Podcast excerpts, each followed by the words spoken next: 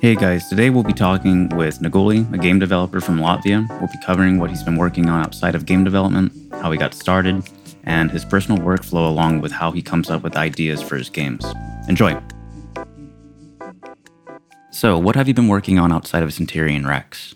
I'm working on a mobile game that's currently in open beta. It's an Android game about managing your uh, ant nest. And before Centurion Rex, I had a hobby project, and I still have, but currently it's like in development limbo. Uh, Point and Sin. It was like an action RPG, pixel art. So outside of game development, not much. Uh, like daily art challenges um, and stuff like that. Yeah. Okay. So, when did you first get started in game development? I remember you mentioned it was when you were in university, right? Yeah, but I didn't uh, like study game development. I was studying uh, languages, language business hybrid course, and um, we had like a management, uh, not lecture, but uh, course, and we had to make a minimum value pro- pro- product. And um, I suggested making a game, and one of my colleagues said that it was a stupid idea because it's too much of work, and uh, I just made a bet for like five euros or something that I will make a game for the next uh, meeting, and I made it. It was really shitty, and and uh, but I, I was personally surprised that when you put your mind to it, you can just make it. It looks like that bet kind of paid off. You just uh, got first place, right? In uh, the recent game jam that was going on. Yeah, I was like extremely surprised uh, because it's a game jam that's organized locally uh, that I have been participating in like at least three times, and I never got even close to any like nomination or something. And this time, the competition was pretty strong. Uh, there was very nice pixel art, a detective game, and and also a match three with like gorgeous art. Yeah, I was really surprised about, but also very glad. Yeah, dude, that's really impressive and awesome to hear. I've been following you for a while. Um, this was your 15th game jam, right? Yes, I, I I said it was my 15th, so I was afraid that I lied. So I went back and counted it, and uh, actually, it has been at least 15, maybe like 16, 17. I started in 2017, uh, and a couple of game jams every year. So yeah, Humble and very busy. So, like, what do you think that you've done differently this time around uh, that led to this uh, success of Centurion Rex? I don't know if if we succeeded because of that, but this time I was more specialized in doing one thing and leaving programming to a guy who knew what he was doing, and I was just handling the art and animations. It's a, it's a very different experience because usually I'm uh, like doing a little bit of everything, but this time I was 90% uh, dedicated to doing the animations for the characters. Okay, cool. What do you think is the most difficult part of being a game dev personally?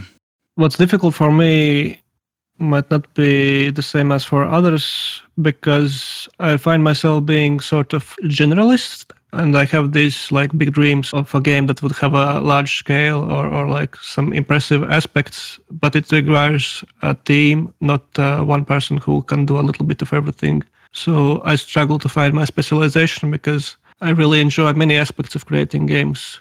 It sounds to me like you got a lot of skills because I've seen that you use, you know, Aseprite, you're good with that.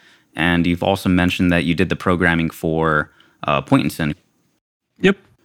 See, like that's that's impressive. Like, do you uh, dabble with like sound design or anything else? Because it seems like you're all over the place, which isn't bad. That's a jack of all trades. Sound design is my weakest. Uh, actually, I, I hardly know anything about that. Uh, so usually I either rely on uh, public domain uh, sound effects or ask a friend to do them. Do you uh, have anything like secret sauce, basically, like what you use that anybody can go and look up and use for themselves? In terms of sound effects, um, Mhm. usually I just use, if I remember correctly, the name Free Sound Library or something like that. Well, essentially, if you Google the um, just free sound effects, it's one of the first results. And you can like filter it uh, by license so that you can get uh, stuff that's Creative Commons or something like that. Also, don't be afraid to ask artists because I have asked a couple of times, like almost all the time, when they answered and they agree, uh, which is quite sad in the sense that when they agree, I get someone else who helps me out, and I end up not using the music that I asked, which is a bit sad.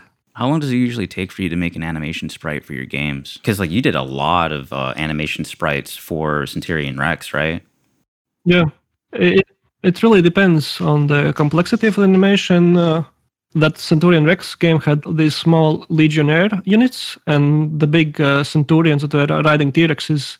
So the big Centurion like took maybe two days. Like that's actually a lot because I work just on evenings. Um, to complete one animation. But for the, Legionnaire, you can like do two animations in the evening. So it depends on how big they are and how complex. Yeah, for a lot of people that don't understand, like as simple of a image that some, you know, pixel sprites may look, it does take a while. Because I've recently been starting to like use Aseprite, and there's a lot that I don't know. It's really, really interesting to see like how fast other pixel artists workflows are like. And I think it's really interesting to know what you've done to improve upon those things. It's usually not very intentional. It comes gradually look up shortcuts and start using them. I guess there are some artists who approach it in a smarter way and they like intentionally learn some effective ways of, of doing art. But in my case, I just through practice, I gradually get a bit better, a bit better. I could progress faster if I was like intentionally learning how to improve my workflow. So, what are some of the skills that you would want to start learning as a game developer currently? There are like really many. In terms of art, I would like to learn 3D, at least some basic stuff like for um, low poly games, and just try it out. I also sadly, since since when I'm doing my hobby game dev, I mostly do it in game jams, so I don't have a lot of time for game design specifically. And I would like to improve that because it's essentially at the core of most games, like the basic mechanics. And I, I would like to learn uh, more about that. Uh, what repetitive things do you do to improve your skills? Do you have like a regiment for like drawing or whenever you're trying to code or anything like that? I have tried a variety of things. Last year I tried streaming. Uh, it helps a little bit. Like when you stream, there's a lower chance that you will be ch- checking social media during the time when you're streaming. It also had like some uh, negative effect where it was difficult to work when you're not streaming. And another thing that has been really helpful is that I started doing some art challenges. For example, like 100 days of art where you have to do a sketch every day and uh, that kind of helped me a lot sketching a little bit every day. Even if it's like completely not your day for drawing you just do something very little and you like form a habit. Th- that's my usually goal. Got it. What's your workflow like whenever you're making your games? For game jam games and hobby games it usually starts with something like wouldn't be cool if and then you place the core concept of the game idea and then you build upon that. For example, for Centurion Rex, it was like, wouldn't it be cool if if uh, ancient Romans were riding on T-Rexes and shooting uh, machine guns? and for like other games, for game jams, it was like, uh, wouldn't be cool if like some uh, pilot of a submarine uh, got submerged and was like trying to escape ancient Cthulhu god?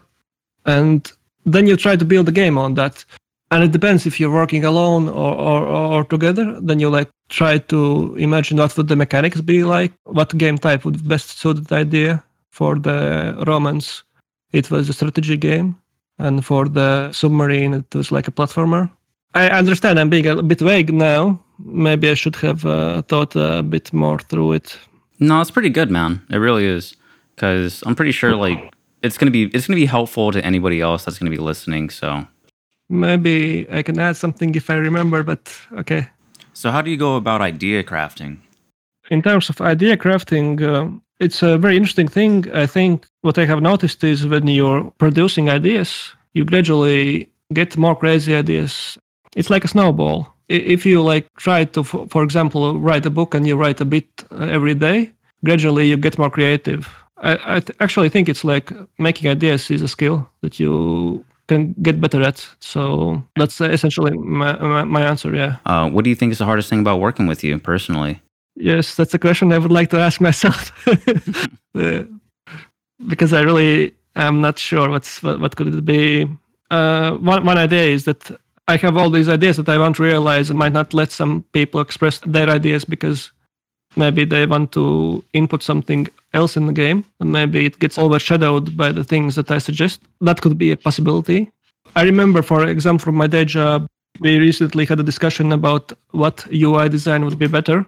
And we had like three people that thought one op- option is better and three people who thought other option is better. Like the artist got a bit upset with me because I decided one option, even though the other artists were on the other option. And, and he said that it seemed like I just want to make the game the way I want and uh, I'm not taking into account other opinions. I try to be like objective about it and, and um, provide arguments where I think one option is better. And but yeah, sometimes uh, it might not work out as well as I want to. Yeah, that's understandable in the workplace. Whenever you're uh, you have a conflict of interest. Yeah, and it's like I remember reading and experiencing it also myself that people are like really passionate in the game industry. So if they think one thing is right, then they will really stand by it. All right. Well, we're going to start wrapping it up. So where can our listeners find you at, man? I use Twitter mostly. I don't post often, but sometimes I do like updates on my game. And I also stream my game development on Twitch at Negul TV. And on Twitter, I am Neguli Games. Let me just check if I'm saying uh, truth check out Neguli. I'll leave the links in the description. Thank you for taking the time to do the podcast and hope to see you again. Okay, that would be awesome.